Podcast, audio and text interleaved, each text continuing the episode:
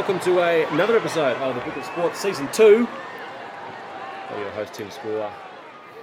With me, as always, is Nathan, heartfelt friend. Brewer, that's you, mate, aren't you? Heartfelt friend? That's me, yeah. And you're a good heartfelt friend as well, but I appreciate you um, giving Oh, me stop it. Stop it. This is a podcast where there are two Christian sporting nutties who want to think about the relationship between Christianity and faith today. And we are doing that today with the concept of heart.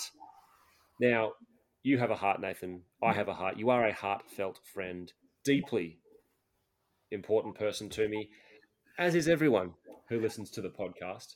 Um, and we're just sort of jumping straight into things today. It's a very AFL episode, and we're thinking about the relation the relationship between our heart and who we are on the inside. Because when we think of heart, we think positive, Mm.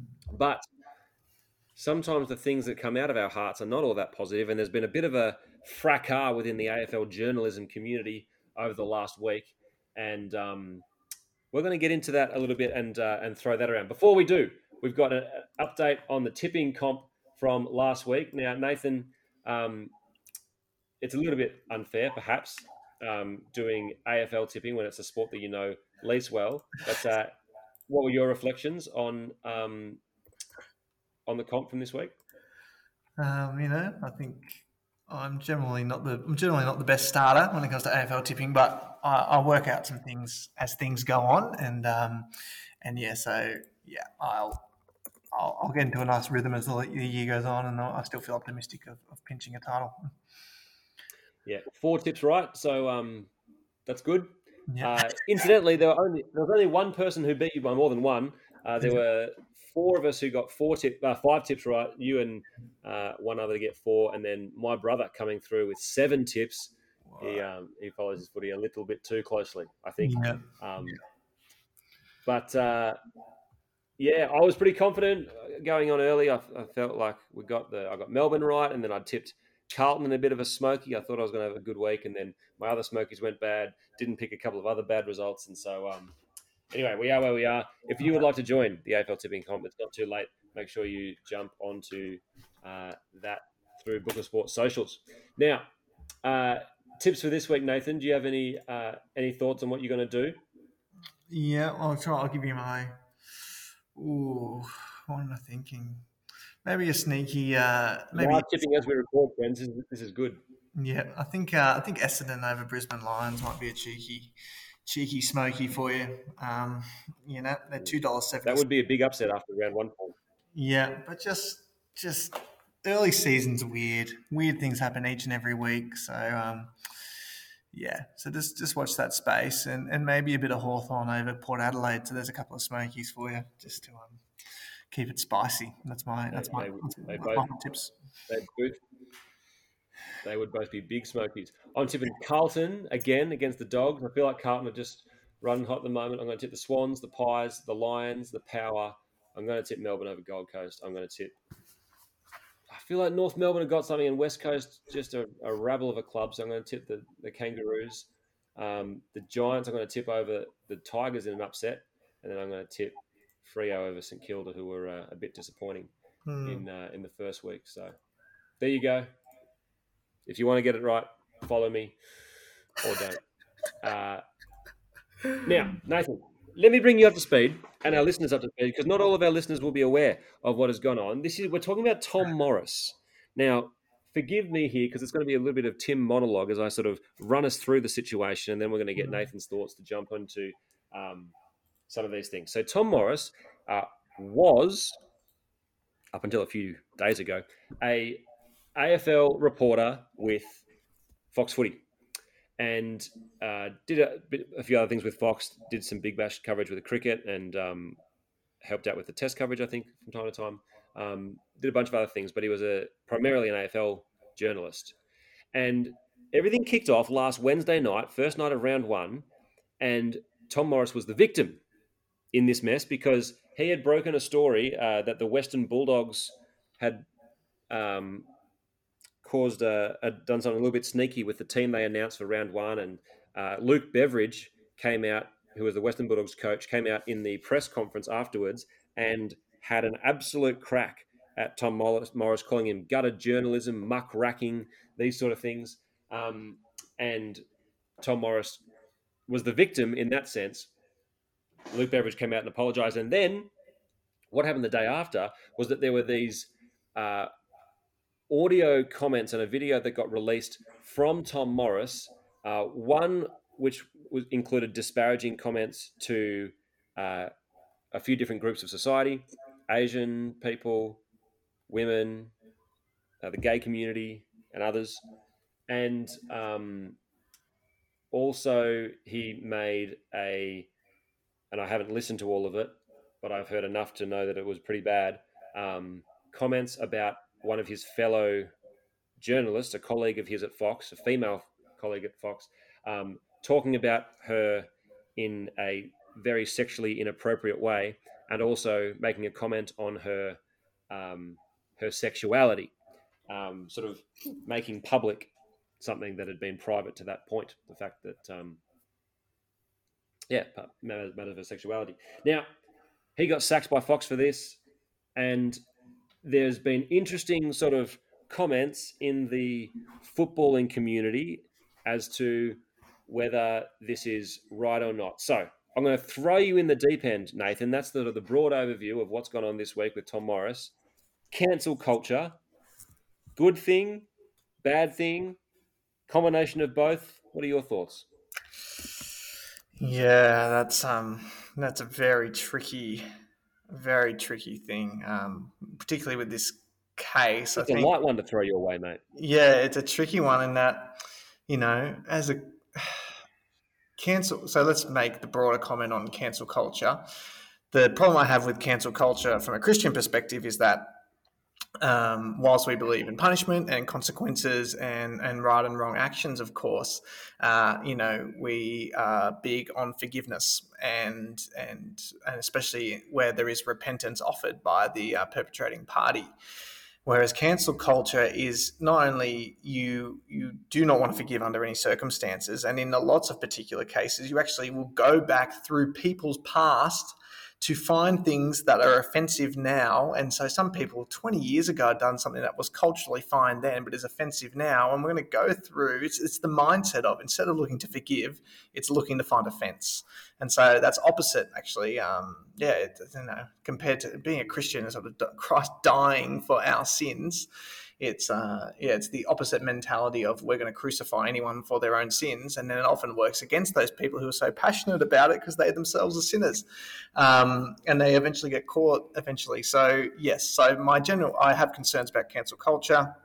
But then there are some particular cases where some people have done some pretty heinous and ugly stuff and do need to be uh, punished and removed from spotlight and removed from fame and success and wealth uh, because they've done some awful things and, and maybe um, without knowing all the details of the Tom Morris case, he's done some pretty ugly things, and so yes, probably a um, a punishment uh, definitely needed to be thrown his way. Um, but yes, the problem. And just to, to, to come in as well, one of the challenges with forgiveness is the generally the way that cancel culture plays out is that it's the the powerful in a certain sense who mm. are cancelled, right? And mm. it's sort of the um, the the call of the crowd um, that says our standard says that what you are doing is not right, and so even though you are in a position of power, even though you belong to a subsection of community that is not perhaps um, as uh, doesn't have the same barriers to having a loud voice, say, as what others do. For instance, mm-hmm. if you are a cisgendered heterosexual white male, hmm. then you don't have the same barriers to having your voice heard that other groups do have. And so, therefore, it's sort of the voice of the, the collective voice of the crowd, which can enable justice to be brought to the powerful. Um, and so, one of the challenges with forgiveness is that it is the normally the less powerful person who's going to be asked and compelled to forgive the more powerful person um, which would be the sort of the pro cancel culture view on it, right? That actually that's an unfair thing, and that um, the power imbalance of what is going on there means that justice is a is an appropriate thing to bring through the collective voice of the crowd, which gives minority voices strength. Mm. That's the alternative view, right? Yeah. And you can sort of see some some helpful stuff in that.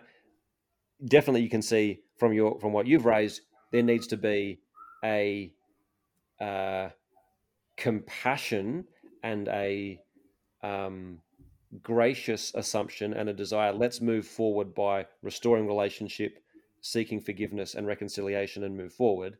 Um, it's a complex issue, isn't it? Yes, it is. It is tricky, and there are, you know, cancel culture becomes a thing because there was merits in it in the first place, and there were lures to it, and then, and so yeah, there's some good ideas in there, um, and yeah, it's holding people, and particularly, and in particular, generally powerful, rich, influential people in the past and even still are really hard to hold accountable. They can find their way out of anything, and so cancel culture has also helped to sort of combat you know, the, if you're in the right position, you can just do whatever you want and you can cover it up or you can hush someone or you can just, you know, buy your way out of it. And so, yes, there's, there's definitely allures and um, I think it was put in place to correct some wrongs. And then it's, um, it's definitely probably just gone a little bit too far now where we're going to dig through everyone's past and we're going to try and find fault in anyone's action who takes up any position. And yeah, so yeah, it's a it was a good idea. I think you know if you read Douglas Murray's book on the madness of crowds, it's sort of it was a good idea with good intentions when it first started, yeah. And then we've gone a little bit crazy with it. So like a lot of good idea, but now we're executing it uh, too ruthlessly and poorly, and it's probably becoming more unhelpful than helpful at this stage. And the unintended consequences are really really interesting, right? Because one of the things that it's meant has happened is that say Fox Footy in this case, and not even if you're not trying to be cynical at all about how much of it's a public relations exercise on their behalf, there may be legitimate sort of um, moral outrage on behalf of senior leadership there. But so even if you're not trying to be cynical and saying, well, they're just doing it to keep the crowd happy, um, the the world and organizations and corporations and media outlets and whoever um, have to care about public us. Hmm. And it's once something becomes public that cancel culture can be a thing, right? So it's it's only what comes out. And and I mean, tragically, there's a bit of a, a detour, but know, this is this stuff happens in the church as well. Just in the last week, there's been revelations about um, Brian Houston and Hillsong and things that have gone on in the past and yet have come into the light recently. And you go, well, that is not behavior that is fitting with a church leader um, slash a Christian, and so they're um, when things become public, they need to be dealt with. The unintended consequence of that is that we judge people on their public um, persona. If someone is clean publicly, then we go, okay, well then, therefore they're clean. We can hire that person. We can do whatever we need to do. And I think some of the pushback against cancel culture has sort of said, well, everyone's got some skeletons in the closet, and everything can be. Things are going to come out, um, and are we all just sort of waiting until there isn't an aggressive investigative re- reporter who who finds things from, um, you know, that we said when we were a teenager or something, um, and so a lot of a lot of these things just become public relations exercise, which is keeping image happy and keeping the public perception of ourselves happy, rather than working out how can we be better people. I've got a quote for you, Nathan. This is from Tom Morris after this all came out.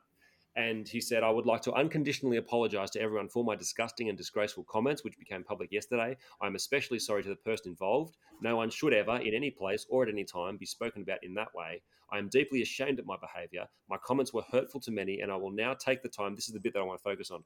I will now take the time to listen, learn, and work to improve myself, ensuring that I become a better person. I'm truly sorry to everyone, Tom Morris. And the there's a few things that that raises. The first question is, and here I'll throw you in the deep end again, Nathan. Hmm. Should Tom Morris get a second chance, and what does that look like for him if he does get it? yeah, that's a really hard one. Yeah, um, yeah, it's just it's so hard because we can't. You can't just say, "Oh, you've said the right words. You've put the right words yeah. on a Twitter, um, yes. On, a, on, a, tweet." So therefore, uh, we can see that you um, are now a, a, new person a different person, and um, you're back in the you're back in the job. Yes, is, right. like, is, it, is, it, is there a twelve month kind of thing? Uh, what does yeah. Fox require from him to be a restored person? Yeah, um, yeah. Does it I, mean to be a better person? Is it just mean having a better gra- uh, grasp on your image? Like, mm. yeah, yeah. It's so tricky. I mean, it's like yeah. Anyway, in the church, you know, we've had the Mark Driscoll case as well. Someone who hasn't done, he's done something a bit that's awful, but it's more grey in terms of automatic step down and, and firing. Uh, and, and in terms of ministry, do you automatically get disqualified? And he took a six months to a year off and then came back. And was that right?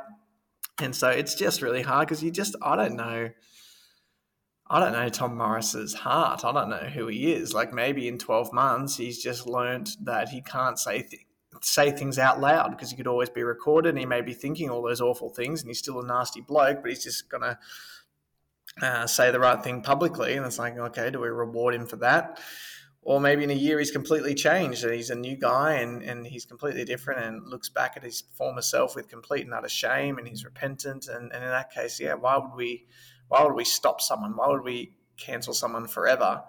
And again, I think that's where the sort of the softy Christian side of me comes in. And it's like the Christian view in some ways isn't naive in that there is no perfect person. So if we get horrified at people saying and doing wrong things, um, you know, to a Christian, that's not shocking because we're all sinful. We know ourselves. We all have demons and skeletons in our closet and, and failings, and yet God looks at us and loves us and is compassionate to us. And, and the moment that we repent, He's willing to wipe all our all our sins clean. And so, yeah, part of me goes, if the guy is genuinely repentant and he's taken some time, why wouldn't we let him back?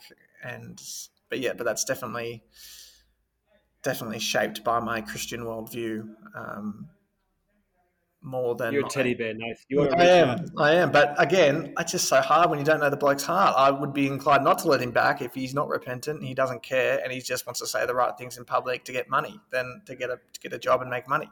So it's just so hard when you don't know people's hearts, and and so that's why it's good that. Um, yeah, only God knows people's hearts. I don't, and so it's really hard for me to be a judge on the Tom Morris case. I think that's right, and I, and I, and I don't think that the I don't think in our broader conversation we have much of a recognition that deep down we're all capable of saying the things that Tom Morris has said. Mm. Um, I mean, as I think about the things that I've said in the past, I don't think that I've said the things that he has, but I have said things that are disgraceful, and I've hmm. said things to people that um, I am utterly ashamed of and I don't even have to have specifics that call to mind that um, do that, you know. Um, but I'm sure of that, and I am Tom Morris in that sense, mm. you know. And at one level, I go, I don't deserve to be working for a church. At one level, I go, I don't deserve to be, you know, trusted by anyone. Who does who deserves to be trusted by anyone? Mm. No one. You know. So to get back to the language of the heart, um, in Mark 7, Jesus is interacting with some of the, the Pharisees, the religious leaders of his day, and then he sort of he leaves them uh, and he says, uh, after you, uh, again, this is Mark 7 14. Again, Jesus called the crowd to him and said, Listen to me, everyone, understand this. Nothing outside a man can make him unclean by going into him. Rather, it is what comes out of a man that makes him unclean. So this is combating, combating a religious view that it's it's what you eat that makes you unclean. It's the touching of a dead body that makes you unclean before God. And Jesus goes, no, no, it's what comes out of a man that makes him unclean. After he'd left the crowd and entered the house, his disciples asked him about this parable. Are you so dull? He asked, Don't you see that nothing that enters a man from the outside can make him unclean? For it doesn't go into his heart, but into his stomach and then out of his body. In saying this, Jesus declared all foods clean. If you've ever wondered why Christians don't follow the purity food laws of Leviticus, Jesus declared all foods clean. He went on, What comes out of a man is what makes him unclean. For, from within, out of men's hearts, come evil thoughts, sexual immorality, in the Tom Morris case, Theft, murder, adultery, greed, malice, deceit, lewdness, envy, slander, arrogance, and folly. All these evils come from inside a man and make him unclean. So that is what comes out of our mouths is revelatory. It is revealing to us what the state of our hearts is, and that's mm. that's a a heavy thought to bear. Mm. Yeah, and I when I was listening to Tom Morris's comments, I thought, ah, you know, I'm going to make myself better, and I thought, oh, again, from my Christian worldview, I thought, okay, I can understand what you're doing. You're going to try and you're going to try and be nicer. You're going to try try and say nice things. You're going to, but yeah, yeah, you need someone to come in and change your heart. You know, like at the yeah. end of the day, we, Tom Morris's problem is, you know, what got him into trouble was his outward actions, but his outward actions followed from a wrong heart, and so yeah. he needs to go deeper. I think his speech, his his comments were, I think, addressing the symptoms, and um, yes, but yeah, only Christ can address his actual sickness uh, and the sickness that yeah. we all have. We have a corrupt heart and because we have a corrupt heart, we do corrupt things. Uh, some to less extremes than others, but we all do them, and so we need someone to come in and change our hearts. And so that's why listening to Tom Morris, I thought, yep, yeah, that sounds good. Try and be better, and perhaps you can clean up your outside act a little bit more. But yeah, until you get a new heart that only Christ can give, you, you're not going to see as much change as you probably want to. That's it. I think it's one of the great follies of our world that we all believe we have the power to improve ourselves. Mm. And the answer, and the answer from the scriptures is without the Holy Spirit working in you to provide the fruit of the Spirit love, joy, peace, patience, kindness, goodness, self control without the Holy Spirit's work in us, we can't learn and work to improve myself, ensuring that I become a better person. Mm. Um, we're frustrated and we're going to be continually frustrated until we reach the point of despair if we take our sin seriously enough um, because it'll keep coming back and back to us again. Yeah, yeah. I think, yeah, it's just. I like. I mean, it's quite inspirational to think about it that other way. That yeah, I'll just fix myself. But yeah, it, it's a deeper issue, and and I know, um, yeah, I've had many attempts in the past. To sort of go, I'm just going to clean myself up, I'm never going to lie again, I'm never going to say anything mean again, and, and, you just run into yeah frustration and despair, and uh, yeah, I think in some ways, Tom Morris's worldview is more naive than the Christian worldview in that um, the Christian worldview takes seriously how sinful we are. Uh, even even the nice, clean people that we meet out in, in public um, are deeply sinful, and so I think there's something refreshing and real. And yeah, I think you know, even though it's not always easy to hear what the Bible says about the human heart, I think it, it captures me really well, and so I'm I'm challenged and, and captivated by that. That uh, the human heart is deceitful above all things and no one can understand it. Um, mm. Yeah, and so yeah, we need we need Christ, we need the Holy Spirit working, and we need God to change us. Um, otherwise, we can just make cosmetic changes, uh, but no more. Amen. Amen, brother. Preach it.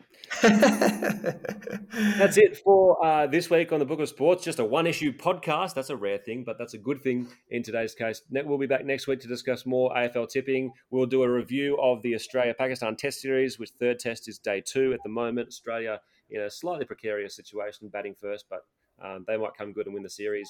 Um, we've got to talk NRL. There's plenty to talk about, Nathan. I'll see you next week. Yes, awesome. See you then.